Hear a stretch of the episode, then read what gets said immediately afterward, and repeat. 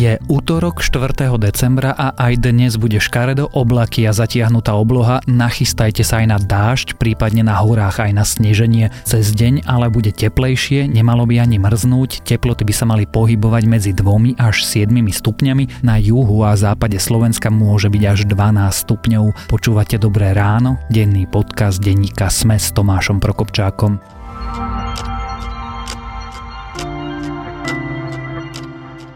A začneme tradičným krátkým prehľadom správ.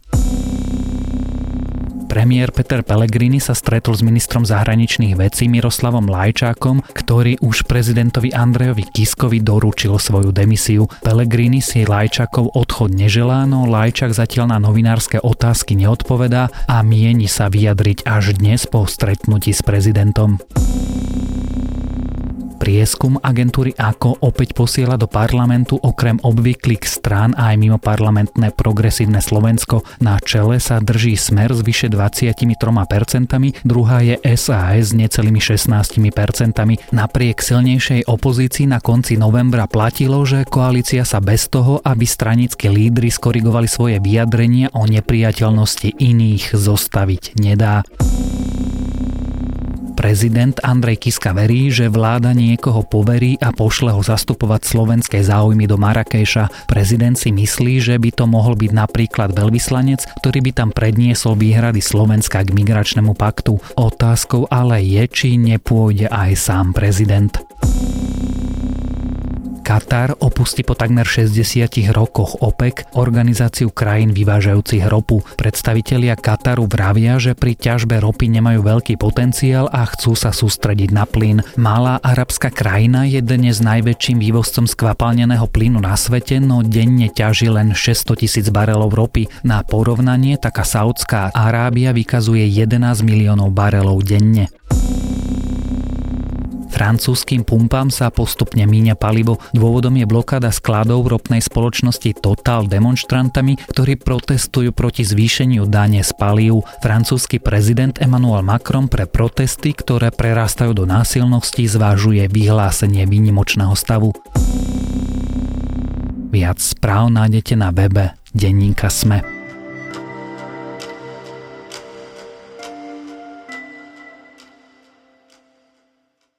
Na začiatok sa musíme vrátiť o niekoľko dní späť. Je streda 28.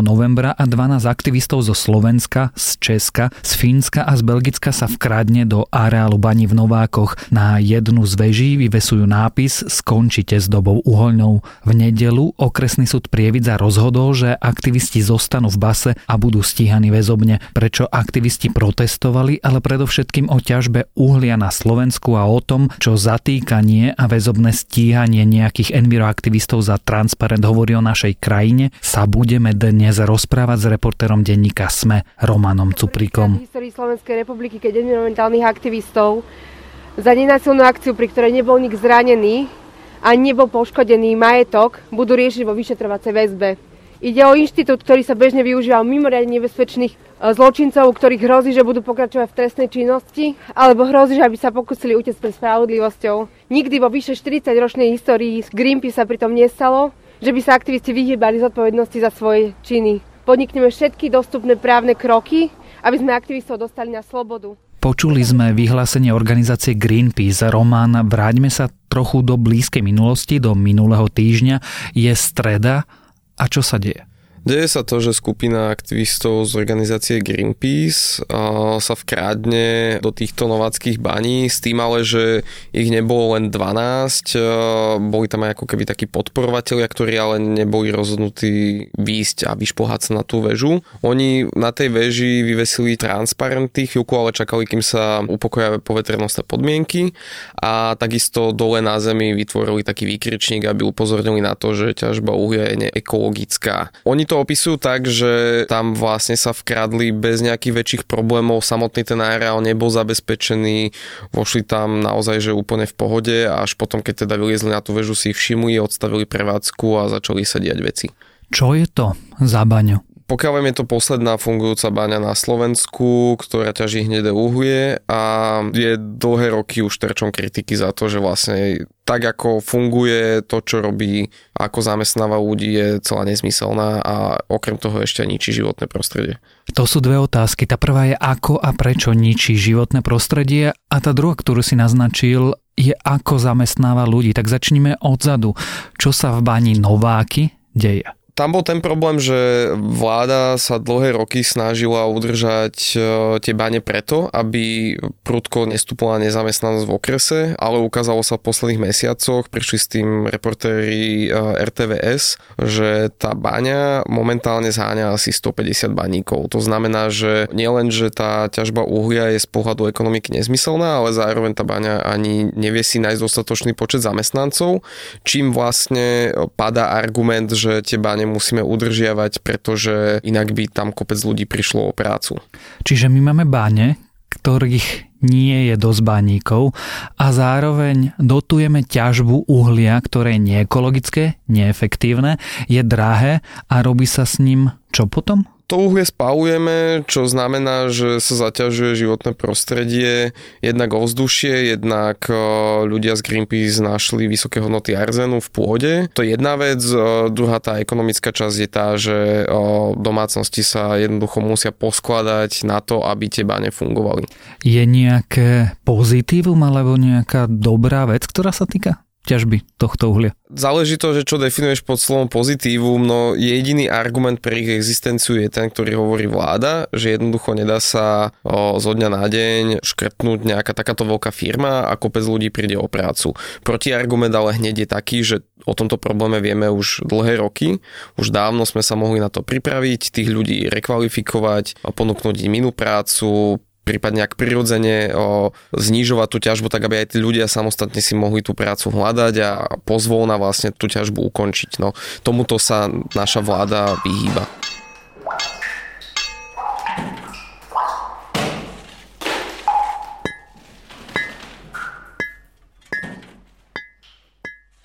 Čiže baňu sme nezavreli, ale zatvorili sme aktivistov. Prečo ich vlastne zavreli a prečo ich chcú väzobne stíhať? Polícia to svoje zatýkanie odôvodnila tým, že oni ohrozili verejne prospešné zariadenie, kam sa podľa trestného zákona radí napríklad e, nejaká telekomunikačná väža, e, nádrž s vodou, ktorá slúži pre hasičov a podobne. A není tam síce vymenovaná tá banská väža, ale je tam ešte taký odsek, že a im podobné zariadenia. Takže pravdepodobne polícia považuje túto banskú väžu za takéto zariadenie podobné verejno prospešnému zariadeniu. Takto argument argumentovala polícia. Súd potom rozhodol, že si zaslúžia títo ľudia väzobné stíhanie preto, lebo sa obáva, že by mohli pokračovať vo svojej činnosti a že by mohli takto ohroziť aj iné zariadenia, s čím ale Greenpeace nesúhlasí napríklad preto, lebo ich práca väčšinou, alebo ten ich aktivizmus je taký, že oni najprv nejaké to zariadenie, nejakú firmu dlhodobo upozorňujú na to, že robí niečo zlé, robia tam merania, komunikujú s nimi a tak veľmi, že nenásilnou formou sa snažia ten problém vyriešiť a keď všetky tieto meké prostriedky padnú, tak oni potom takto invazívne začnú protestovať. Čiže ťažko povedať, že či to rozhodnutie toho sudcu alebo súdky neodôvodnené. Tí aktivisti niekoho hrozili? To som sa snažil zistiť e, medzi baníkmi a medzi bývalými baníkmi na Slovensku aj v Česku. A oni hovoria čo? Tie samotné bane argumentujú, že museli odstaviť tú prevádzku tej veže, čo znamená, že sa ako keby spomalia alebo zastavia niektoré procesy v bani. Nejak veľmi teoreticky opisujú, že môže narastať vznik e, požiaru a hlavne, že baňa ako taká je veľmi akože nebezpečné zamestnanie a akákoľvek zmena, nejaká náhla môže spôsobiť úraz a podobne. Bane dokonca hovorili, že tí aktivisti obmedzili únikovú cestu. To sa stalo? Greenpeace hovorí, že to nie je úniková cesta, respektíve určite nie hlavná, lebo ako výťah tam slúžila iná väža. Toto bola ťažobná väža. Ja som sa pýtal baníkov z iných baní, že čo na to hovoria. Oni nepovedali, že by uh, vyslovene priamo niekoho ohrozili, ale hovorili, že keď sa na to pozrieme, že z veľmi teoretického hľadiska, tak uh, keby nastala situácia, že niekomu sa tam niečo stalo, je tam požiar alebo niečo podobné a ty potrebuješ akorát túto väžu na to, aby si tam, nie že vyniesol uhlie, ale doniesol napríklad nejaký stroj hasiaci alebo tých zranených ľudí povynášal v nejakom núdzovom režime a tak ďalej, tak veľmi teoreticky toto by mohlo spôsobiť problém, že je odstavená takáto väža. Ale to je jediné, čo ich napadlo. Čiže hypoteticky to nie je úplne najlepší nápad. Hypoteticky môžeme sa baviť o nejakom riziku ohrozenia, ale je to naozaj že veľmi všeobecná rovina a zjavne si tí aktivisti vyrátali, že na akú väžu majú výsť, aby to riziko bolo čo najmenšie. Lebo to nemohli ten transparent zavesiť na vstupnú bránu? Mohli, ale pokiaľ viem, oni majú vo zvyku robiť to aj takto, aby na seba upozornili, ale zároveň, ako dodávam aj ich argument, že vždycky sa snažia o to, aby neohrozili ani seba, ani iných. Ty si pamätáš, že niekedy na Slovensku poslal niekto aktivistov do väzenia? Spomínam si len na jeden prípad e, a to boli tí výtvarníci umelci, ktorí e, dávali preč e, kosaky a kladiva vlastne v Košiciach z pamätníka, ale inak sa to väčšinou na Slovensku nedieje. Vyzývame generálneho prokurátora, aby ich väzbu okamžite ukončil. Takéto konanie nepatrí do 21. storočia, do slobodnej krajiny. Toto je znak diktátorských režimov, že umlčujú alebo väzobne stíhajú tých, ktorí majú iný názor, ktorí chcú upozorniť. Počuli sme Richarda Sulíka a aj premiér Peter Pellegrini napísal, že takéto rozhodnutia mu budú dávať logiku vtedy, keď všetci tí, ktorí sú zjavne nebezpeční a ktorí páchajú trestnú činnosť, budú vo väzbe. Budem sa preto pýtať ministra spravodlivosti, odkázal Peter Pellegrini. Roman, čo hovoria ostatní politici a čo hovorí generálny prokurátor? Prakticky všetci politici, okrem Andreja Danka z SNS, sa pozastavili nad tým, že prečo súd rozhodol tak prísne. Nechcú sa vyjadrať konkrétne k nejakému živému prípadu, ale vo všeobecnosti, keď sa o tomto bavíme, tak vyvstáva niekoľko otázok. Jednak, že prečo zatýkame a posielame do väzby aktivistov, ktorí nikomu nič neurobili a v zásade upozorňujú na správnu vec, že takáto ťažba ohrozuje životné prostredie. Druhá otázka je, že ktorú sa napríklad opýtal minister spravodlivosti, že keď už sa obávame, že títo ľudia by ohrozili nejaké ďalšie zariadenia, tak prečo im nedáme napríklad náramok, domáce väzenia, ďalšie alternatívne formy, veď e, my sme nakúpili tisíce takýchto náramokov e, a nevyužívajú sa, tak toto by bol jeden z príkladov, ako ich zmysluplne využiť. Iba Andrej Danko povedal, že rozhodnutie súdov by sa nemalo vlastne komentovať nejako a vyzval aj iných politikov, aby to nerobili, ale čo som čítal, tak Gábor Gal ako minister spravodlivosti, Peter Pellegrini, prezident Andrej Kiska, všetci takéto rozhodnutie považujú jednoducho za príliš prísne. A ten generálny prokurátor? Generálny prokurátor zaujal k tomu také stanovisko, že si vyžiadal spis od prokurátora, ktorý to dozoruje, aby to celé preskúmal. Takže ani to neodsudil, ani nejak nikoho nepochválil, ale zároveň si to chce celé preštudovať, že čo sa tam vlastne udialo.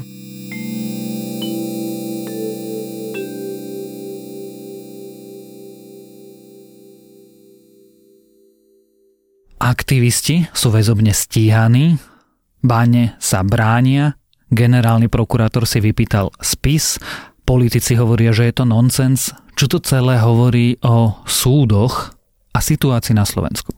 No, ku mne sa dostalo, že taká informácia, že tá pani sudkynia, ktorá o tom rozhodovala, nie je to proste jej oblasť záujmu a problematiky, takže možno, že už aj ona sama ľutuje, že takto rozhodla, lebo na slovenských súdoch, a to viem z iných tém, na ktorých som pracoval, je aj taký problém, že oni, tí sudcovia sú špecializovaní, ale ako majú víkendové služby napríklad a podobne, tak sa k ním dostávajú aj témy, v ktorých sa až tak veľmi nevyznajú. To je jeden problém našich súdov. Druhý problém je ten, že opäť nie sú zvyknuté využívať tie alternatívne formy nejakého domáceho väzenia, náramkov a podobne. A tretie, že niekedy rozhodujú príliš prísne v zjavných prípadoch, v iných prípadoch naopak sú meké a spomíname si na kauzy, kde ľudia, ktorým hrozili vysoké, vysoké tresty, ostali na slobode, neboli väzobne stíhaní a potom ich naháňala polícia po štáte, že kde vlastne to sú. Ale to už je obraz slovenského súdnictva, s ktorým je dlhodobo problém. Tam je ale ďalšia vec, že nikto nechce veľmi hodnotiť e, právny názor nejakého sudcu. To je proste na Slovensku veľký problém to nejako odstíhať alebo nejak trestať dostať. A to jej nenapadlo, že to bude vysoko exponovaná kontroverzná téma s medzinárodnými aktivistami, s premiérom, ktorý povedal, že v najbližších rokoch tie bane tak či tak zavrú a aby vôbec dnes mohli bežať, tak potrebujeme na ťažbu ekonomických migrantov Podľa mňa minimálne, čo môžeme v tejto situácii urobiť, je jednak preskúmať e, postup policie prokurátora, lebo aj ten sa stotožnil s tou väzbou a potom už je vec e, sudcovského stavu, nech e, porieši dotyčnú pani sudkyňu alebo pána sudcu. O baniach, o uhli, o Novákoch, o aktivistov z organizácie Greenpeace a ich proteste proti ťažbe uhlia na Slovensku sme sa rozprávali s reportérom denníka SME, Romanom Cuprikom.